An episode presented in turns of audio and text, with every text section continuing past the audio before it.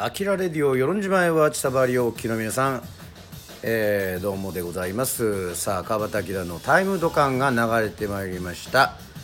といったわけでございまして、ちょっと久しぶりになりましたかね、川端明が、その時代を振り返りね、衝撃を与えた、歌というものをですね、ランダムに選んで歌うというので、今回は2014年になりました、ざっとですが、2014年の重大ニュースというのを、ちょっと見ておりますけども、国内では解釈会見で集団的自衛権容認、衆院選で与党圧勝という安倍元首相のね、独占してますね。消費税率 10% へ引き上げ延期と、御巣鷹山の噴火、57人死亡6人不明という痛ましい事件、広島で土砂災害74人死亡という痛ましい事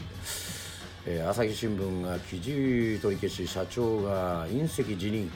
日本人3人にノーベル物理学賞、スタッフ細胞論文に捏造や改ざんということでございまして、7年ぶりの円安株高、そして、明るいニュースでございますが、テニスの、錦織選手、全米準優勝ということでございます。海外はもうざっと言うとウクライナ危機とか、イスラム国とかエボラ出血熱感染拡大、韓国旅客事故で304人死亡不明ということで、これは波の上からね、ちょっと世論とも、ある意味関係があるかなというふうに思いますけども、米キューバ、国交、アメリカね、キューバが国交正常化ということでございまして、オバマ大統領、ね、共和党が過半数奪還ということで、イギリス、スコットランド住民投票で独立否決ということでございますね。ノーベル平和賞にマララさんという、パキスタンで学校襲撃140人超死亡、どうしてもその年のニュースというのは、ちょっと暗いニュースが、10位は海外では香港民主派デモ隊、幹線道路を占拠ということでございます。はい、といったわけでございまして、いろいろこうね、ざっと振り返っておりますけども、2014年ということでございまして、自分の手帳とかも見ればあれなんでしょうけども、ざっとですね、ちょっと見てみるとですね、音楽業界はどういうふうになってるのかっていうので、ちょっと前からですね、見やすいというんでしょうかね、割合調べやすいのがねありましてですね、真っ赤な大学生にこれは今ちょっとYouTube に飛んでしまいましたけども、2014年の音楽ヒット曲オリコンと、ざっと音楽をランキングとかこうどういう感じだったかというのをね、ざっとデビュー15周年嵐やアーティストトータルセールスで1位にということでございまして、世論に来たもう、嵐、アーティストトータルセールスは嵐1位、2位が AKB48、3位が関ジャニ∞ということで、ちょっとジャニーズがすごいという。でもシングルはもう相変わらず AKB48 グループが、ラブラドールレトリバー、希望的リフレイン、前しか向かないとか、すいません、ほとんどこの時は聞いてませんね。あとアナ雪空前の大ヒット、これはもうありのままのね、松たか子さん、明治さんなど、アナ雪はもうヒットで、海外の大ヒットアニメがアナ雪の女王なら、国産は妖怪ウォッチね、キングクリームソーダの歌うゲラゲラ棒の歌、ゲラゲラ棒の歌、祭り林でゲラゲラ棒ね、ドリーム5、ブリー隊長によるダンダンドゥビズバー、そして、EXILE ファミリー、e-girls、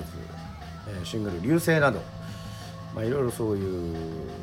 あとまず世界の終わりですね。ドラゴナイドラゴナイドラゴナイ今宵っていう、なかなかこれはちょっと自分的にもすごく引っかかりましたけども、洋楽を取り上げるあれではないんですけども、洋楽で言えばもうアリアナ・グランデ、テイラー・スウィフト、というような方ですね。はい。そしてNHK 紅白歌合戦南部セミシグレが、ランクインということでございまして、福田康平さんがにぎわしたというふうに載っておりますけども、はい。さあ、でまた YouTube の方でですね、基本、またいろいろ見させてもらいましたけども、川端のタイムドカンをちょっとお休みしていただきまして、ちょっとこの独自のですね、ちょっとやつをね、見ようかなと思いまして、実際に聞いてたのは、びっくりしたのはあれですね、本当ね、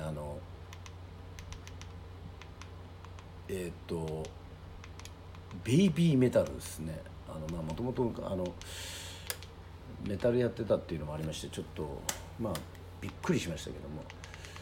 その最初に、ちょっと私もある意味、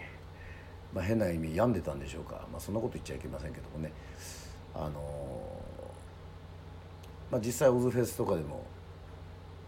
オジオズボンのフェスとかでも見ましたけども、コンセプチュアルでね、ギミチョコにしようかなと思いましたけど、さすがにギミチョコは別にそんなルール決めてませんけど、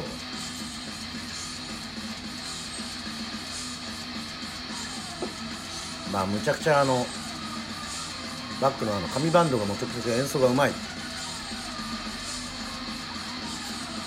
こういうある程度そういう踊りでアイドルっぽく来るのかなっていうふうにリフがこうすごい錯綜してるっていうね、黒赤の衣装っていうのもちょっと新選組っぽいですけど、ドッキュン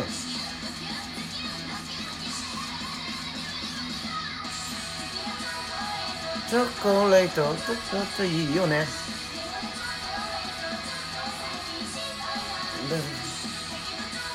いやでもやっぱり意表ついてますよね。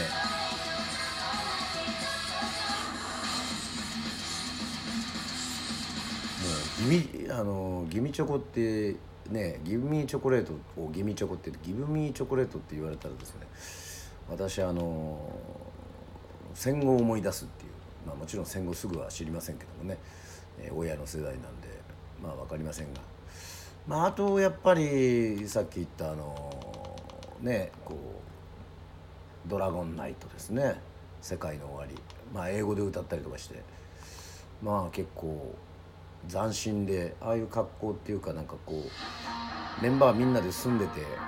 ていうのもね、なかなかなんか不思議とこうなんか理想を追求してるっていうような感じがしますよね。なんかね、ある意味昔のフラワーチルドレンというか60年代後半のウッドストックみたいなね感じですよね。一緒に住んで曲とか作るっていうのは不思議ですけども、これはびっくりしました。このドラゴンナイトはドラゴンナイトドラゴンナイト今宵ドラゴナイドラゴナイ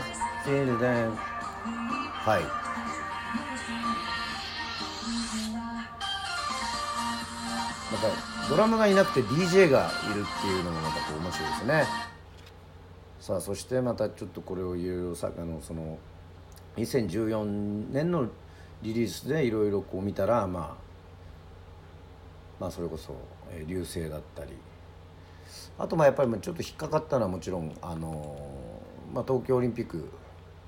も近いということで、サザンオールスターズ、コマーシャルにもよく使われてますけども、やはり桑田佳祐さん節というか、がある東京ビクトリーねですね。東京ビクトリーもやっぱりこう2014年の代表曲なんでしょうね。この入りもなんかちょっとサッカーとかスポーツの応援歌ね、国立競技場とかそういうのでなんか響くようなこの大合唱の感じというか、そういうアレンジでもありますよね。これをもう歌おうかなと思ったんですけど、Time My hometown Hallelujah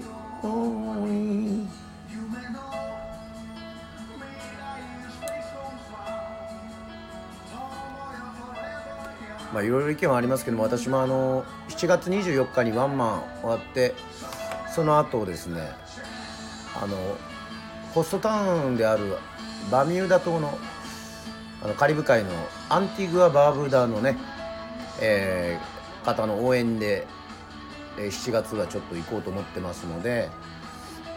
もちろん無観客で入れないとかっていうんであれば、もうそれはもう仕方のないことでございますけども、アスリートの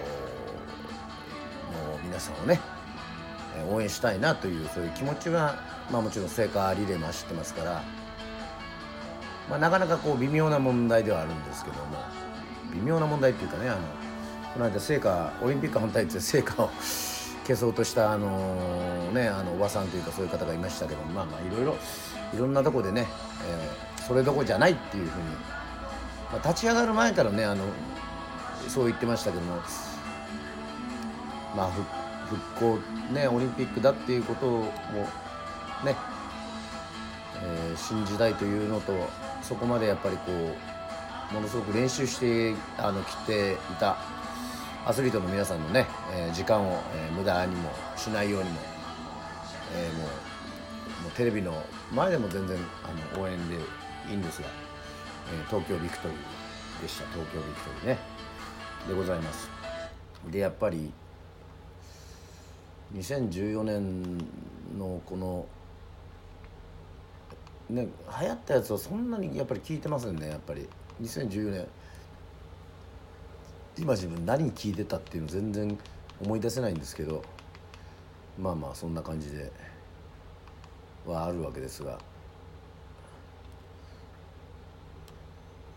2014年他にはそうですね、やっぱりあれですかね、アナ雪もうね、アナ雪ですよ。やっぱりレッド・イット・ゴーじゃないですか。はい、これ歌ってみようかなと思ったんですけど、ね、やっぱりちょっとミュージカルの出だしのメロディーとかサビは分かるんですけど、ちょっと難しいですね。結構なかなか難しいものがありますけど、これは途中からですが、最初は見てみましょう。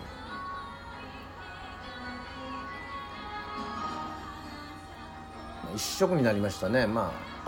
劇場では見ていませんけど、後で見ましたけども、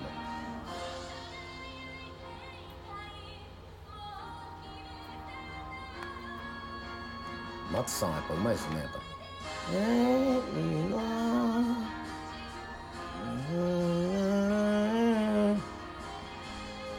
いいなな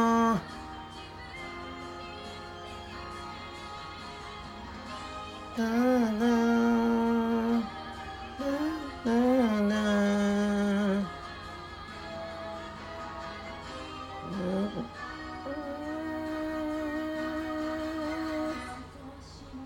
くないわ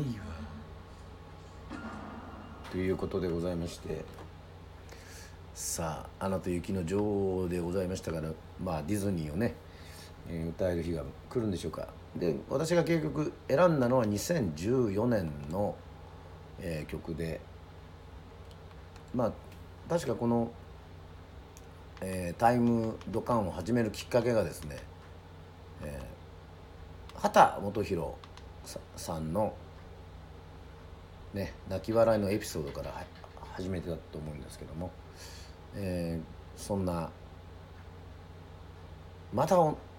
秦さんかというふうに言いましたけど、やっぱりこんな時にリリースされた曲でやっぱりこうなんか思いが残るっていうのはやっぱりこのひまわりの約束かなというふうに思っております。一回大阪のライブで歌おうかなというふうに思ったことがあるんですけども、実際は歌いませんでした。ちょっと難しいっていうのもありまして、はい。だからこれから歌うんですけど、そんなにお箱でもありません。ひまわりの約束、さっき秦基博さんと玉置浩二さんが一緒にデュエットしてるようなやつを、見たぐらいでございますので、果たしてどうなるかは分かりませんが、はい、このコーナーはだいたいチャレンジだと思っておりますので、歌わさせていただきます。それでは、ひまわりの約束ですね、をいきましょうか。ちょっとこうね、収録とはいえもうほとんど生に近い感じですから、こう自分で操作してね、ボリュームとかもちょっと上げ目で、多分エアコンの音とかもバーンって聞こえると思いますけども、ご了承ください。それでは行きましょう。これはドラえもんのあれですもんね、テーマですもんね。じゃあ行きましょう。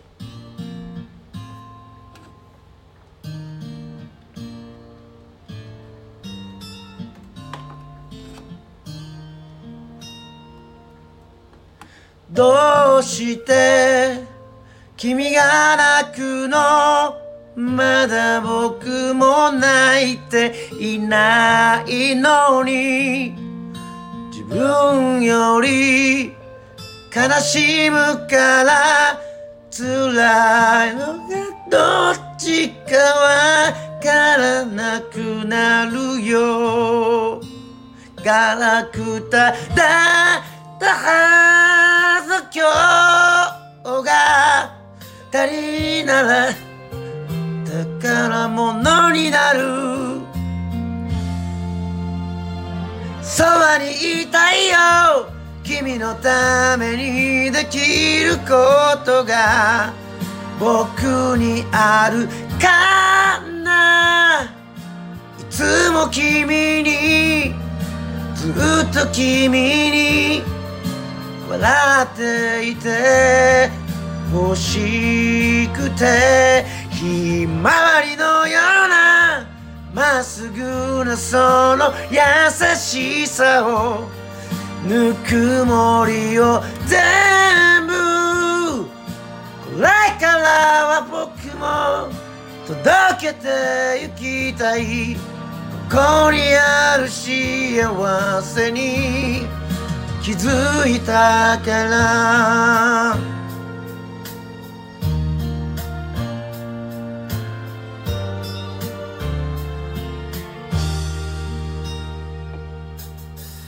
遠くで灯る未来、もし僕らが離れてもそれぞれ歩いてゆく、その先でまた出会えると信じて、ちぐはぐだったはずの幅一つのように今重なる。そばにいること、何気ないこの瞬間も忘れはしないよ。旅立ちの日、手を振るとき笑顔でいられるように、ひまわりのようなまっすぐなその優しさを、ぬくもりを全部返してたいけれど君のことだからもう十分だよってきっと言うかな。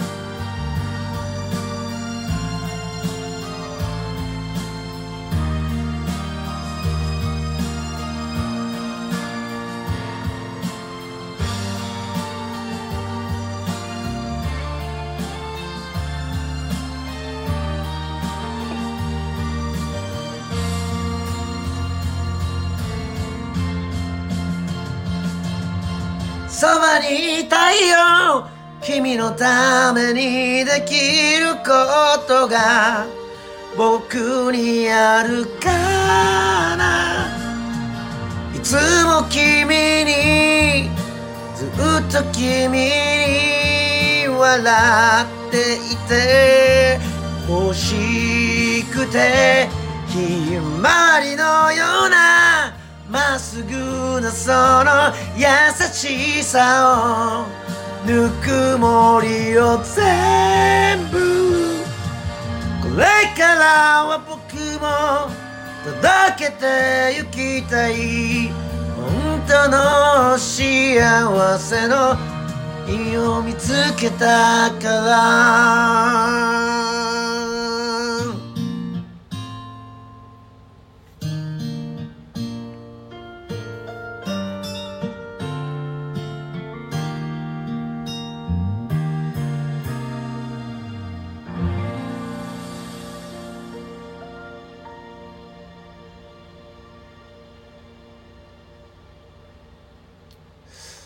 はい、といったわけでございまして、畑基博さんのひまわりの約束でございましたけども、やはりこのすくい上げるような、そしてこのブレスの位置がわからないぐらい、すごいですね。やっぱこう体の中にすごい空気が入っている人の歌い方で、まあ会社がオーガスタだからっていうわけじゃないですけど、スガシカオさんとか山崎雅義さんとかね、畑基博さんとか、まあ共通を感じますね。ちょっとこうふわりがこうなかなかにして結構高度で難しいということでございまして、もっともっとこう歌い込まないとちょっと歌えない歌なのかなというふうには思いましたけども、はい、といったわけでございまして、今回のタイムドカンは2014年でございました。いろんな、